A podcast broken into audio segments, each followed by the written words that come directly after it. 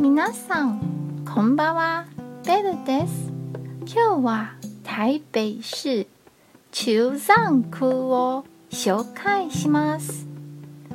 中山区は日本統治時代に発展した地区です。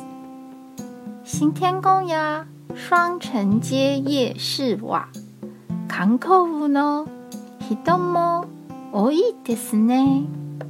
私が好きな場所は台北魚市魚市場です。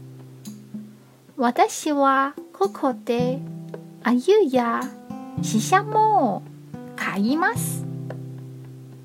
空港の近くにあるので、日本の新鮮な魚やカニもありますよ。今日も一日お疲れ様でした。